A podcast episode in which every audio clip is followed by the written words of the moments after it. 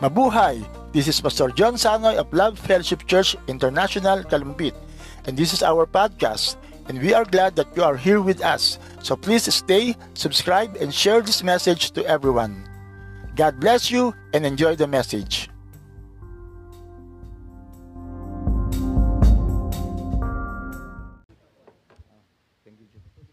Okay, permission po para matanggal ang mask. Ayan. Paminsan-minsan ay kailangan ma- ipakita yung kagandahang lalaki. Praise the Lord. At magandang umaga po sa bawat isa. Happy Lord's Day po sa bawat isa, maski po yung na, naka, po doon sa Facebook, sa live on Facebook. Happy Lord's Day po. At sa umagang ito, ako po ay nagpapasalamat na patuloy po in my own little way, magagamit po ako ni Lord sa pangpapahayag ng salita ng Diyos. Kaya manalangin po muna tayo. Father, we thank you for being so good to us. And I thank you, Lord, for the opportunity that you have continually given me, not in my own little special way, ay magagamit mo po sa pagpapahayag ng iyong mga salita. So speak to us this morning. Gamitin mo lamang po akong daloy ng pagpapala at sa akin pong kakulangan, ikaw pang magsilbing kagustuhan, kasapatan, at kapupunan. Kaya salamat po. Bless the word that we will be hearing today and bless the hearer. Kaya salamat po sa iyo, pinupuri ka namin pinapasalamatan. Once again, we won't forget to bring you back all the glory, all the honor, all the praises. Sa iyo po ang paspuri, pasasalamat, pagsamba sa pangalan ni Jesus. Amen. Palakpakan po natin ang Panginoon. Hallelujah. So patuloy po tayo sa ating theme for the month. Ang theme yata natin eh, using your special, ay using your spiritual gift ba? Tama ba yon? Use your spiritual gift. Kaya sa umagang ito, pag-aaralan po natin is all about gifts. Lahat na po ng klaseng gifts. Hindi lamang po spiritual, lahat-lahat na po. Ah, sino po ba rito ang pag pinag-usapan ng gift, sino po ba rito ang gusto na makatanggap ng gift? Taas po ang kamay. Itaas niyong mabuti, hindi ko makita eh. Bawat isa sa atin, siguro naman po, eh, pagka nakatanggap tayo ng regalo, o lalo sa birthday, Pasko, sa mga okasyon, nagagalak po ba tayo? O baka naman pagka mayroong nakatanggap ng gift, eh umiiyak. Siguro naman lahat nagagalak, no? Kaya, alam niyo po ba, sa umagang ito, makikita natin na napakarami palang gift na ibinigay sa atin ng Panginoon. Amen po ba? Naghahangad tayo ng magandang regalo, ng the best na regalo. Pero alam niyo po ba niyo, dapat nating malaman, God has loved us so much na inihanda niya, ibinigay na po niya yung pinaka-the best na gift sa atin. Alam niyo po ba na natanggap na natin ang the, pinaka-the best na gift sa ating buhay? Hindi po ba? We have received the best gift from our Father. The gift of the Father, ano po bang gift of, of the Father na ibinigay sa atin? Hindi ba ang kanyang bugtong na anak ng ating Panginoong Jesus? Ibinigay niya po sa atin. That is the greatest gift. Mahal po kasi tayo ng Diyos eh. Mahal tayo ng Diyos Ama. At alam niyo po ba, ang atin pong Panginoong Jesus, meron ding regalo sa atin. Alam niyo po ba yon? Merong gift ang Father, merong gift ang Son, merong gift ang Holy Spirit. Gift of the Son. Alam niyo po ba ang gift of the Son ng ating Panginoong Jesus? It is written in Ephesians 4.11. And He gave some apostles and some prophets and some evangelists and some pastors and teachers. Mahal na mahal po ni Jesus ang iglesia, kaya nagbigay po siya ng special gift, the fivefold ministry gift, para po yung gawain ng Panginoon ay hindi po mapabayaan, para lumaganap, para po lumago. At binigyan din po ng Panginoon, ng Holy Spirit, ang gift ng bawat isa sa atin. Amen po ba? Kaya meron tayong gift from the Father, gift from the Son, at gift din po sa Holy Spirit. Di po ba? Yung narinig ko nga nung uh, sa every gising is a blessing, ni-discuss nila ni Pastor John sa ni Pastor Amaris yun. Yung spiritual gift. Spiritual gift, kaya po spiritual gift, it is gift from the Holy Spirit. At siyam po ito, divided into three categories. We have the gift of revelation, the gift of power, the gift of utterance. Tatlo-tatlo po yun. Under the gift of revelation, we have the word of wisdom, word of knowledge, prophecy. Pagdating po naman gift of power, uh, yun pong gift of faith, gift of healing, gift of working of miracles. Yun po ay nandoon po sa 1 Corinthians chapter 12. Ano po? At yung huli po, gift of utterance, ito po yung speaking in tongues, interpretation of tongues, and discerning of the Spirit. Yun po yung gifts of the Holy Spirit. At alam niyo po ba, na meron tayo nito eh. Narinig ko nga sa uh, programa ni Pastora, meron daw isang kapatiran, lahat yata ng spiritual gift, eh, kinuha eh. Praise the Lord. Eh, sabi naman ng Bible, covet spiritual gift eh. Kung, kung meron tayong hahangarin, wala nang iba, kundi yung mga spiritual gift. Kaya napakaraming regalo po yan. Aside from our own natural gift, talents and abilities, marami pong kalobang Diyos sa atin. At meron pa nga pong tinatawag na ministerial gift. Eh. Yun pong sa Romans chapter 12, 6 to 8, binanggit po yun, pito yata yun. Ministerial gift o ministry gift. Ano po yun? Ah, ano pa mga yun? Gift of prophecy, prophesying, gift of serving, gift of teaching, gift of encouraging, gift of giving, gift of uh, leading or administration, at yung pampito po, gift of showing mercy or compassion. Andun po yun sa Romans chapter 12, 6 to 8. Kaya napakarami pong gift. At dahil po ang pinag-uusapan natin eh, gifts, kaya tandaan po natin, ang ating pag-uusapan, general po, it is about gifts. Amen po ba? Yung katabi natin, uh, hindi, hindi pwede, kalabitin lang siguro. Hindi pwedeng makipagkamay. Sabihin natin sa, kapatid, sa katabi natin, gusto mo ba magkaroon ng gifts? Sino mong gusto magkaroon ng gifts na binabanggit natin? Amen. Sa kabutihan po ng Diyos, bawat tao po, binigyan niya ng gifts. Wala pa pala tayong text, ano? Ano ba yung text na... First Peter 4.10. First, First Peter 4.10 po ang text natin. Meron bang Bible tayong Tagalog o lahat tayo English na yung Bible natin? Wala sa Tagalog. Ah, sige, Tagalogin natin. Sabi po sa 1 Peter 4.10, As every man hath received the gift, even so minister the same one to another as good stewards of the manifold grace of God. Tagalogin natin. Kung paano ang bawat isa raw po ay tumanggap ng kaloob, gamitin natin ito sa paglilingkod sa ating kapwa bilang mabuting katiwala ng iba't ibang biyaya na kaloob ng Diyos sa atin. Hindi ko po alam kung yun nga ang Tagalog nun eh. Pero tinagalog ko lang po. Dun sa, kaya nga, as everyone has hath received the gift, even so minister the same one to another as good stewards of the manifold grace of God. Kaya sa umaga po ito, limang bagay lamang po ang gusto kong i-share about gifts. Lahat po ng mga kaloob na ating tinatanggap, whether yun pong gifts, talents, abilities, skills, kung, kung natural man po sila, natural, natural na natural born na pinagkaloob sa atin o yun pong we, we received it, pinag-aralan po natin, lahat po ng kaloob na binabanggit ko ngayon, ang pinagmulan po, walang iba, kundi ang ating pong Panginoon. Naniniwala po ba kayo? Lahat po ng gifts na kaloob, nagmula po sa Diyos. Meron pong talata sa Bible, James 1.17 yata yun, Every good and perfect gift comes from above, comes from the Father of lights. Nagmula po sa Panginoon. Lahat po ng mabubuti at ganap na kaloob, kanino po nagmula?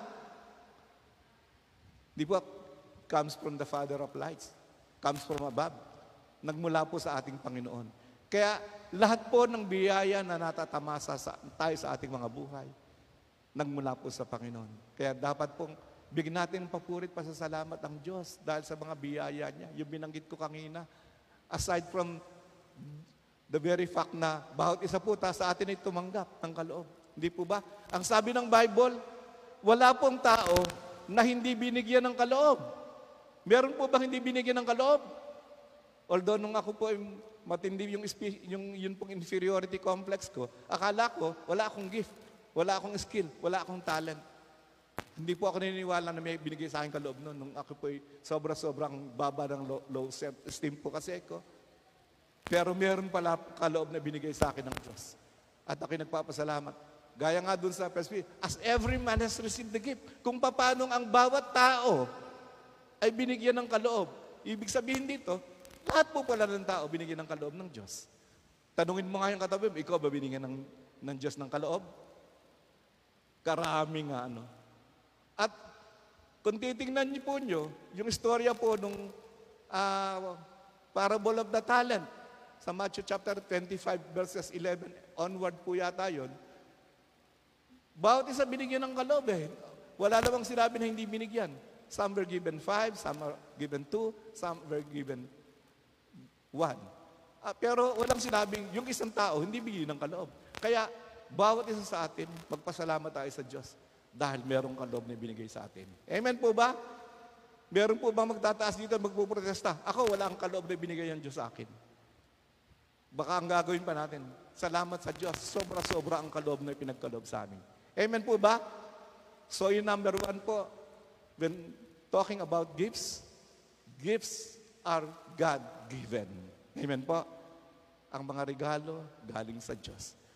Pangalawa po, gifts are intended to serve for service. Ang mga kaloob po, ibinigay sa atin, ang intention niya, to be used in serving one another. Hindi po ba? Intended for service.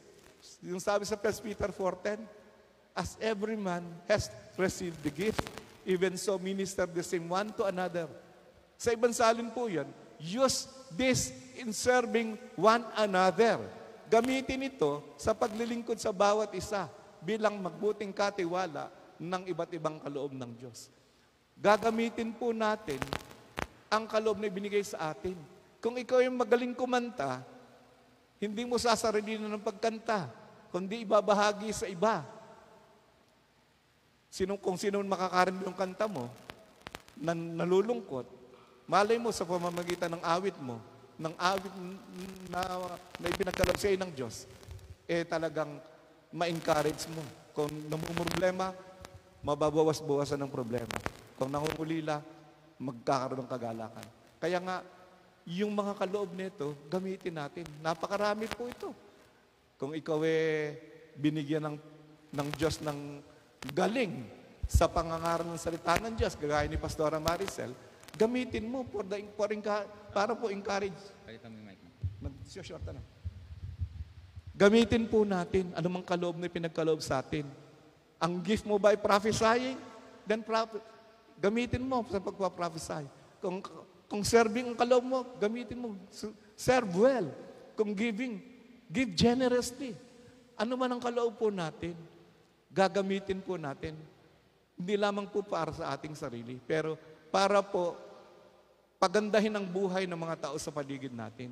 Tulong-tulong po tayo para makita ng mga tao sa paligid na maganda ang mundong ito na sa pamamagitan ng pag Sasama-sama natin, nagpaggamit na ating kaloob, mababawasan ang problema ng tao, tasaya ang mga tao, malulunasan anuman ang mga problema. Kaya, use our gifts. Sa church po, pinagkaloob, marami sa atin po pinagkalooban ng Diyos. Ginagamit po natin ito for edification o pagpapati-strengthening, for uh, encouragement, for comfort. Ito po yung mga gamit nito para po bawat isa sa atin lumago, tumibay, tumatag sa atin pong pananampalataya. Tandaan po natin, yung gifts natin, sa at, hindi lamang po para sa atin to enjoy, pero para po magamit natin sa pag-abot sa iba, sa ibang mga kaluluwa, sa mga tao, na makita na ang kagandahan ng mundo. Yung iba, pangit na pangit na sa mundong ito eh. Pero sa pamamagitan ng mga pinagkaloob na gifts sa atin, kaya po nating pagandahin ang mundo. Amen po ba? By serving one another, makikita ng mga tao, maganda ang mundo. Marami pang mababait na tao na handang tumulong sa mga, sa mga tao. Kaya tandaan po natin, napakaraming kaloob po na ibinigay sa atin ng Diyos. Gamitin natin Amen po ba? Yung parable of the talent nga eh. Yung pinagkalooban ng lima, pinagkalooban ng dalawa, anong ginawa? Hindi ba ginamit nila ito? Kaya nga, ganun po, dapat gamitin po natin the talents that we, God has given us. Let us use, use it for His glory. Maparangalan ang kanyang dakilang pangalan. At yung point 3 ko po, point 2 and point 3 ko po ay halos related with each other.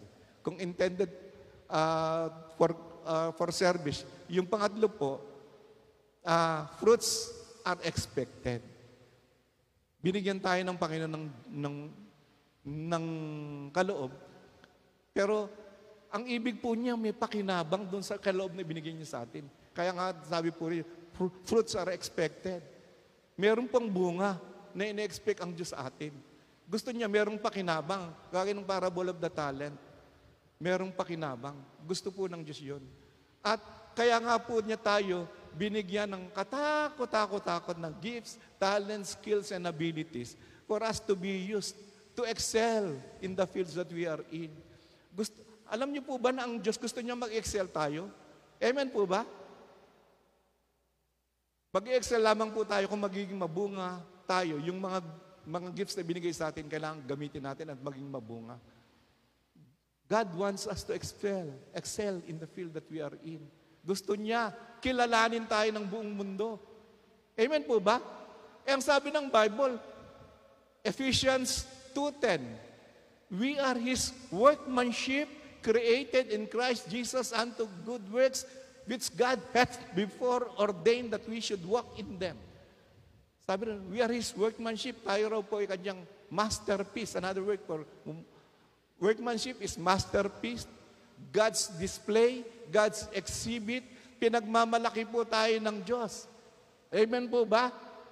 Kaya nga ibinigay sa atin yung katakot-takot na talento, skills and abilities para po tayo po ay, gusto niya sumika tayo. Amen po ba? Gusto niya magtagumpay tayo. He is our creator. Kaya dahil creation niya tayo, ang ibig niya, maging matagumpay tayo sa buhay nito, magkaroon ng victory, success, progress, promotion, multiplication, increase, productivity, fruitfulness. Gusto niya tagumpay para sa bawat isa sa atin. Bakit? Eh kung yun pong mga tao sa mundo. Halimbawa, meron isang author, halimbawa, Francisco Baltasar. Nilikha niya yung Florante at Laura. Nung sumikat ang Florante at Laura, hindi po ba kasamang sumisikat yung, yung author, si Walagtas o si Baltasar, Francisco Baltasar? Hindi po ba? Nung likhain ni Jose Rizal ang Noli Me Tangere and El Filibusterismo, nung sumikat ang mga aklat nito, hindi po ba kasabang sumikat si Jose, si Jose Rizal? Nung, nung pong ilathala yung La, La Solidaridad, ni Graciano Lopez Saina at ni Marcelo H. Del Pilar. Nung sumikat po ito, kasamang sumikat yung gumawa po nito, yung author, yung nag-create po nito. Nung yung painting na Espularium ni Juan Luna ay kinilala, sumikat, hindi po ba maski si Juan Luna, kinilala rin. Nung sumikat po ang awitin na luwalatiin ka, hindi po ba kasamang sumikat si Derek? Ibig sabihin, sa bawat po ng mga obra maestra na ginagawa ng mga artist, ito ay nagpapatanyag din po sa kung sino man ang gumawa nito. Ngayon, kung tayo po ay sisikat, kung tayo po ay mananagumpay, kung tayo po ay yayaman, kung tayo po ay aasenso, sino po ba ang luluwalhatiin? Hindi po ba ang Diyos na nandumikha sa atin? Amen po ba? Kaya nga, gusto ng Diyos na maging fruitful po tayo, naging mabunga po tayo. Kaya nga niya binigyan tayo ng gifts, talents, abilities, ay gamitin po natin para luwalatiin ang kanyang dakilang pangalan. Amen po ba? Sabi ron eh, For he, for we are His workmanship created in Christ Jesus, Jesus unto good works which God hath before ordained that we should walk in them. The reason why God created us Given, binigyan tayo ng gifts, talents, and ability para gumawa tayo ng mabuti. Para yung, yung kabutihang ginagawa natin, makita ng mga tao sa paligid natin. Di ba? na guminhawa ang kanilang buhay, sumayay ang kanilang buhay, maging matagumpay din sila. Kasi, pag gumagawa tayo ng mabuti, ang Diyos, naluluwalhati, napapapurihan sa ating mga buhay. Hindi po ba? Matthew chapter 5 verse 16, very clearly it says, Let your light so shine before men that they may see your good works and that they may glorify your Father which is in heaven. Amen po ba? Pag gumagawa tayo ng mabuti, pag nakikita yung liwanag sa atin, di ba? Sino ba ang napapapurihan? Tayo ba ang unang-unang napapapurihan ng ating pong Panginoon? Pero pagka tayo gumawa ng kapalpakan at katitisuran, kanginong pangalan ang unang napupulaan? Kaya maging maingat po tayo. The reason why God has given us gifts, talents, and abilities, lahat na to, for us to excel, for us to be fruitful. Nang sa gayon, gamitin natin ito para mapapurihan natin ang ating pong Panginoon. Amen po ba? Amen po ba? Alaya ta akong kausap. Hindi ko kasi nakikita. eh. Mukhang tatatlo lang nandito, no? Ah. Praise the Lord. Kaya palakpakan nga po natin ang Panginoon. The gifts, talents, and abilities are intended for service. They are fruits na magagamit natin in glorifying and giving honor to the name of our Lord Jesus Christ. Amen po. Kaya nga binigay po sa atin yan. So yun po, para madali lamang po tayo. Ano yung number one? God-given, intended for service. Fruits are are expected, ano? Pinasulat ko na kay Desi kasi nakakalimutan ko eh. Kahit na sa akin ang galing, nakakalimutan ko. Ano yung pangapat? Ah, treasured, treasures. Treasures are to be appreciated and to be grateful for. Eh, Sinabi yung ganun. Nakakalimutan ko kasi, sa, sa akin nagmula, pero alam niyo po, yung gifts natin, iyan po ay tanging yaman po natin to be treasured. Yaman po to be appreciated. Kinikilala po ba nyo na yung mga gifts, talents, and abilities na binigay ng Diyos sa atin, eh dapat pong ipagpasalamat natin sa Panginoon. Meron po ba tayong dapat ipagpasalamat? Ako nga, akala ko nga, ako eh walang talent pero meron pala. Number one, I'm, napakagaling po dati sa math. Kaya lang hindi ko masyado nagamit yung numero. Tapos, yung pangalawa ko pong gift, hanggang ngayon, ito po yung pinagpapasalamat ko sa Panginoon. Ina-appreciate ko at nagpapasalamat po ako. Naging grateful po ako sa Panginoon for giving me a re- retentive memory. The reason why I am still here preaching the Word of God is because of the God-given gifts akin. Yun pong retentive memory. Yun po bang, pag madali po akong magkabisa, although dahil pagka pala tumatanda, nagiging makakalimutin na rin. Pero, ang laking tulong po nito. Kaya nga po, nagagawa kong mag-preach. Siguro yung iba sa akin, pambihira. Nakaka-challenge naman si pastor. Nakakapag-preach. Kahit na hindi nakakabasa. Why?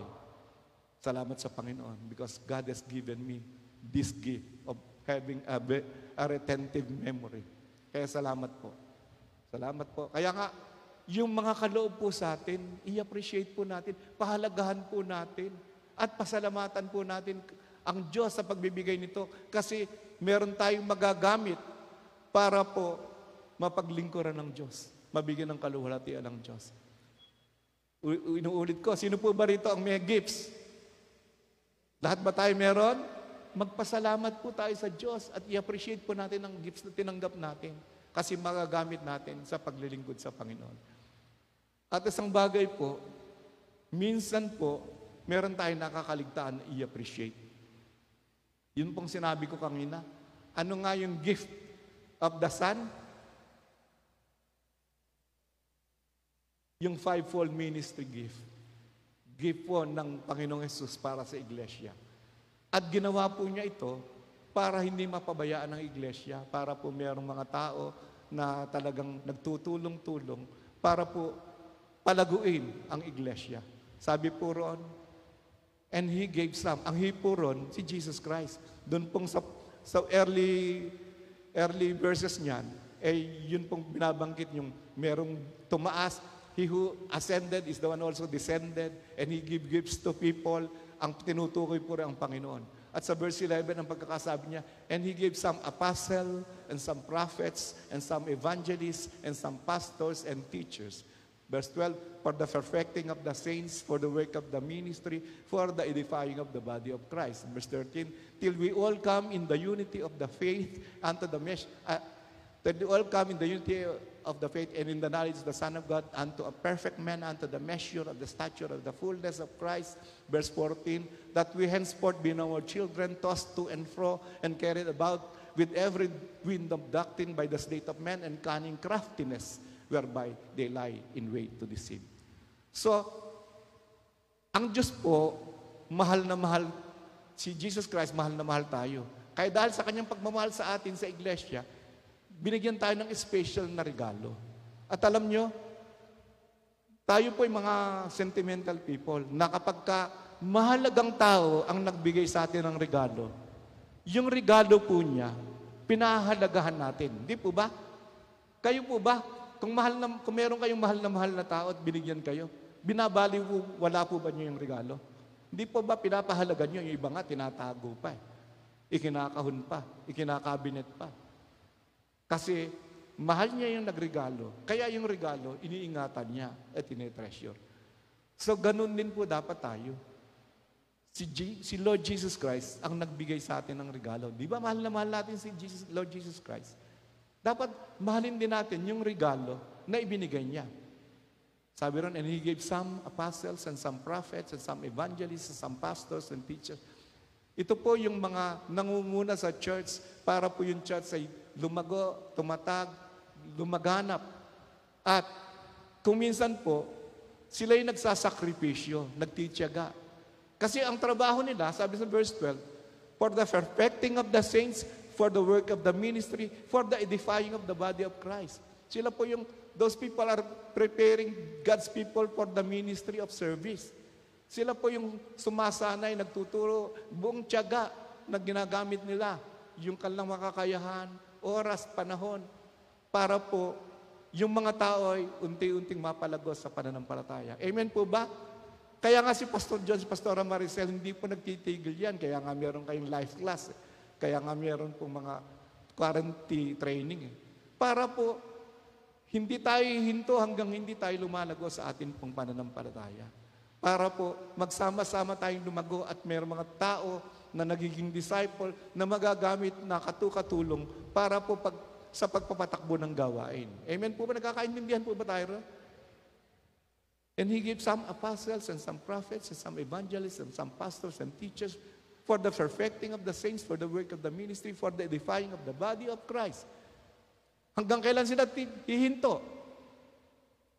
Eh, ang bagal pa namang, pagdating, alam niyo, ang napansin namin, pagdating sa spiritual na paglago, ang bagal-bagal po ng sa church. Kaya nga, it takes, it takes so much patience para pumakita natin ang paglago ng mga miyembro. Kaya nga, verse 13 dito, Till we all come in the unity of the faith and of the knowledge of the Son of God unto a perfect man, unto the measure of the stature of the fullness of Christ. Hanggang sa mga tao pong ito yung mag-mature sa pananampalataya.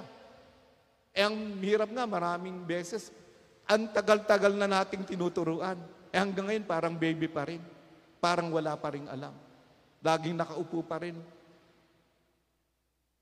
Kinakailangan mag-mature po tayo sa atin pong pananampalataya. At ito po yung ginagawang tungkulin ng inyong mga pastor, yung mga leaders nyo. Kaya dapat po natin silang pahalagahan, mahalin.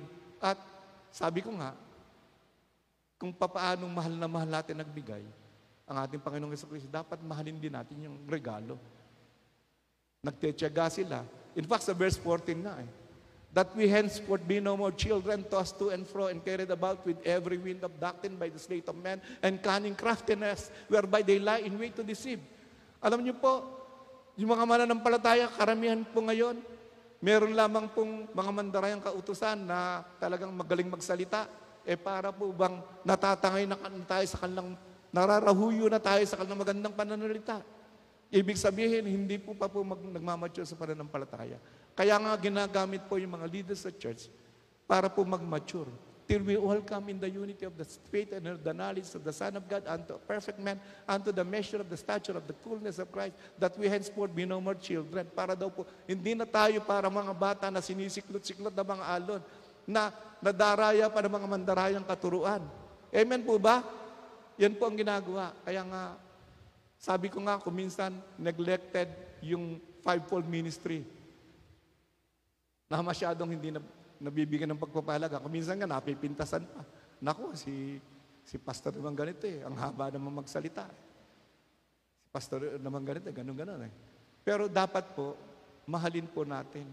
I-value po natin. Suportahan po natin. Amen po ba? Tandaan po natin. Binigyan tayo ng kaloob ng Panginoon.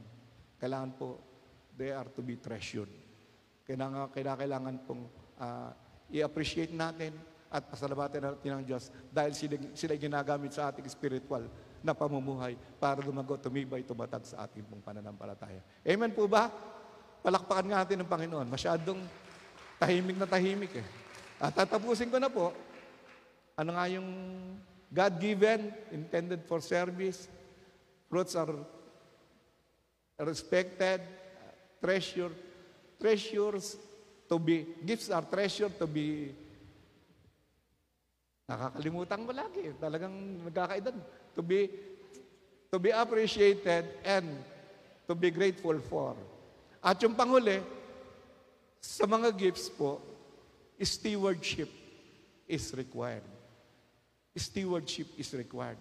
Doon po sa verse, 1 Peter 4:10, As every man hath received the gift, even so minister the same one to another, as good stewards of the manifold grace of God. Tayo po ay mga katiwala. Amen po ba? We are not the owner. We are only stewards. Tandaan po ninyo, lagi ko pong sinasabi to, we own nothing in this world.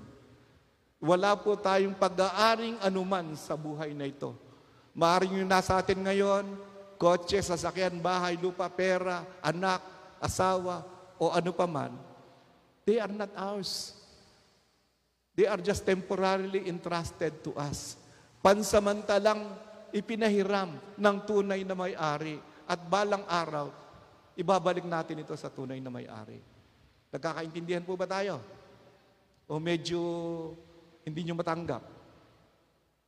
Tandaan po natin, everything that we have here on earth is just temporarily entrusted to us. Pansamantalang ipinagkatiwala sa atin. Pansamantalang ipinahala, pinamahala sa atin. Tayo ay katiwala lamang ng mga bagay-bagay dito. Kaya nga, mag-ingat po tayo. Kailangang gamitin po natin ito ng naayon sa ganap na kalooban ng Diyos. Because someday, somehow, sabi ng Bible, all men must appear before the judgment seat of Christ. 2 Corinthians 5.10, meron din po sa Romans 14.12. We all, we, we all will appear. We must appear before the judgment seat of Christ. Lahat po tayo haharap sa hukuman ni Kristo and we will be judged according to what we have done, whether good or bad. Amen po ba? Magsusulit po tayo sa lahat-lahat ng ating ginawa. Stewardship, meron tayong three T's na tinatawag. Ano ba yung three T's? Time, talent, treasure. Pagdating sa oras, kumusta na po ba? Paano ba natin ginamit ang oras natin? Kumain, matulog, magpasarap sa buhay, ganun lamang po ba? Nagbigay po ba tayo ng panahon sa mga spiritual na, na bagay? Sa pag-abot sa mga kaluluwa, sa pagbabahagi ng salita ng Diyos? Ilang bang oras meron tayo sa isang linggo?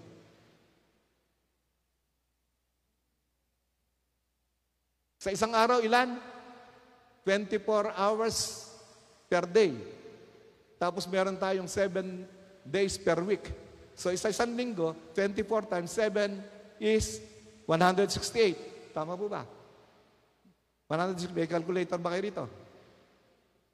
168 a- hours, no? 168 hours. Gano'n natin ginagamit ito?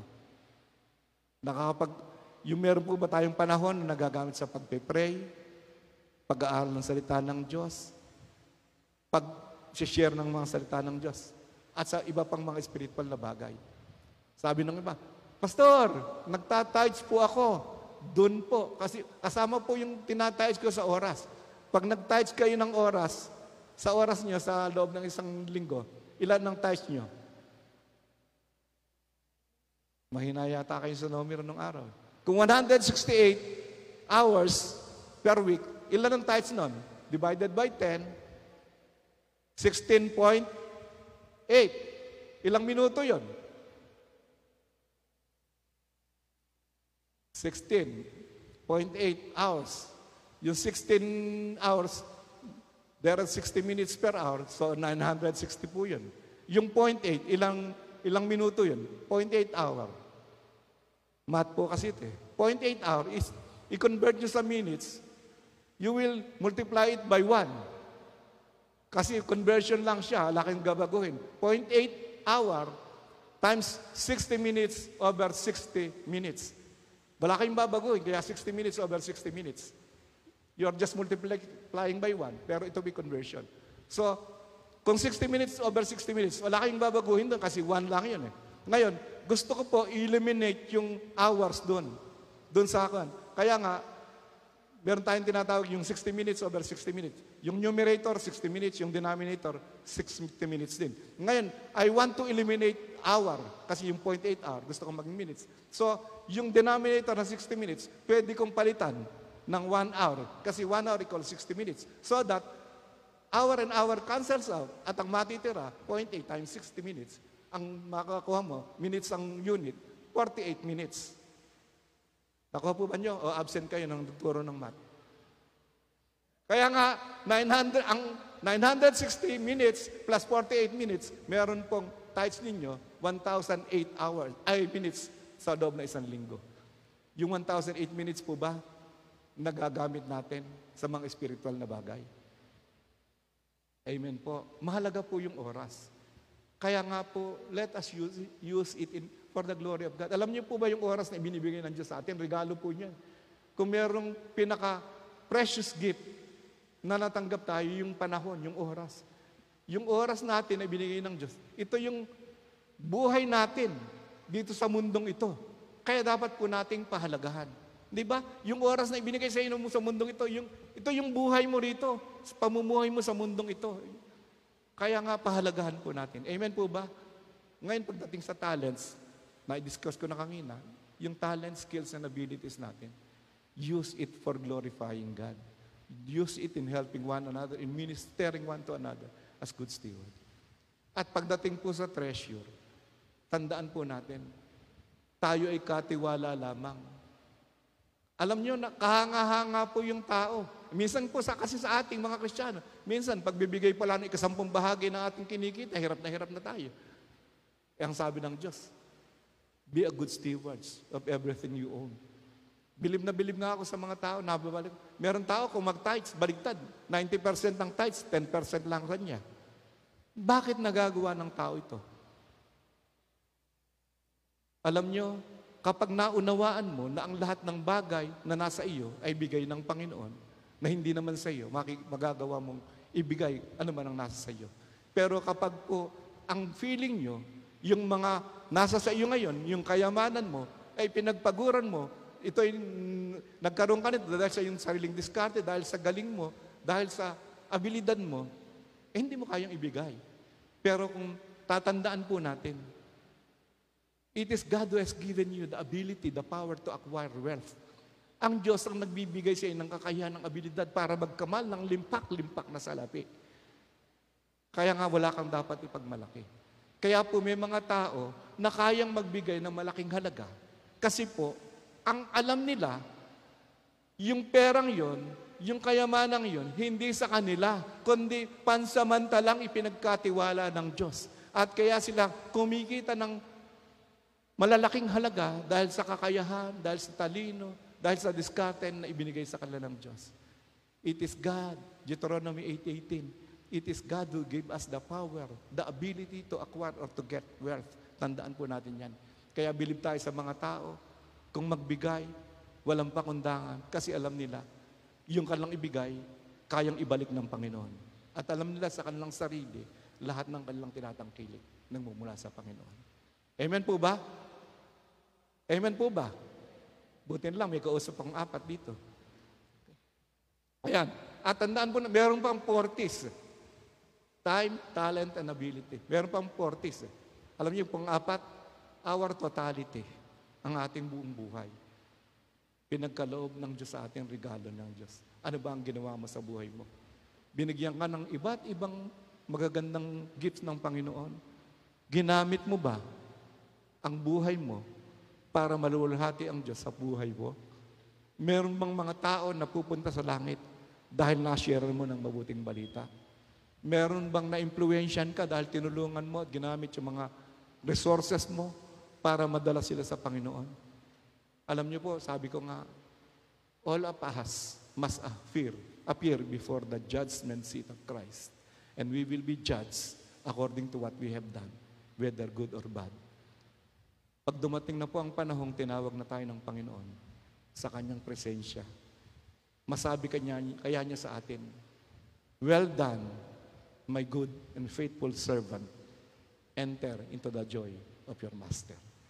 Kaya tandaan po natin, magsusulit po tayo at tandaan po natin, bigyan po natin ng kaluguran ng Diyos sa pamamagitan po ng buhay natin. God has given us the gift. We should use the, the gift in serving one another for we, para po maging fruitful tayo, para malulati natin ang pangalan ng Panginoon. At tandaan po natin, yung mga gifts na ito, ito, it, ito po treasure possession po natin. Let us appreciate and give thanks to the giver. At sa bandang huli, maging good stewards po tayo ng mga kaloob na pinagkaloob sa atin ng Diyos. Ay, let's bow our head, let's pray. Ama naming Diyos na makapangyarihan sa lahat, nagpapasalamat po kami sa umagang ito na sa mga salita mo na nagpatibay, nagpatatag sa amin at nagbigay ng encouragement sa amin. Kaya nga, dalangin po namin na lahat ng aming narinig, nawa ito po ay aming maggamit sa aming pang-araw-araw na buhay. Kaya dalangin ko sa bawat isa na nandito na nagbigay ng panahon, sabi ng mga salita mo, kung unam, uunahin naming hanapin ang iyong kariyan, ang iyong katwiran, lahat ng bagay, daragdag mo sa aming mga buhay. Kaya alam ko po, ikaw ang bahalang mag-provide sa lahat-lahat ng aming mga pangailangan. Kaya salamat po sa iyo. Sa umagang ito, pinupuri ka po namin, pinapasalamatan. Kaya binabalik po namin sa iyo ang lahat ng papuri, pasalamat, pagsamba. Ito po ang aming panalangin sa makapangyarihang pangalan ni Jesus. Amen. Palakpakan po natin ang Panginoon.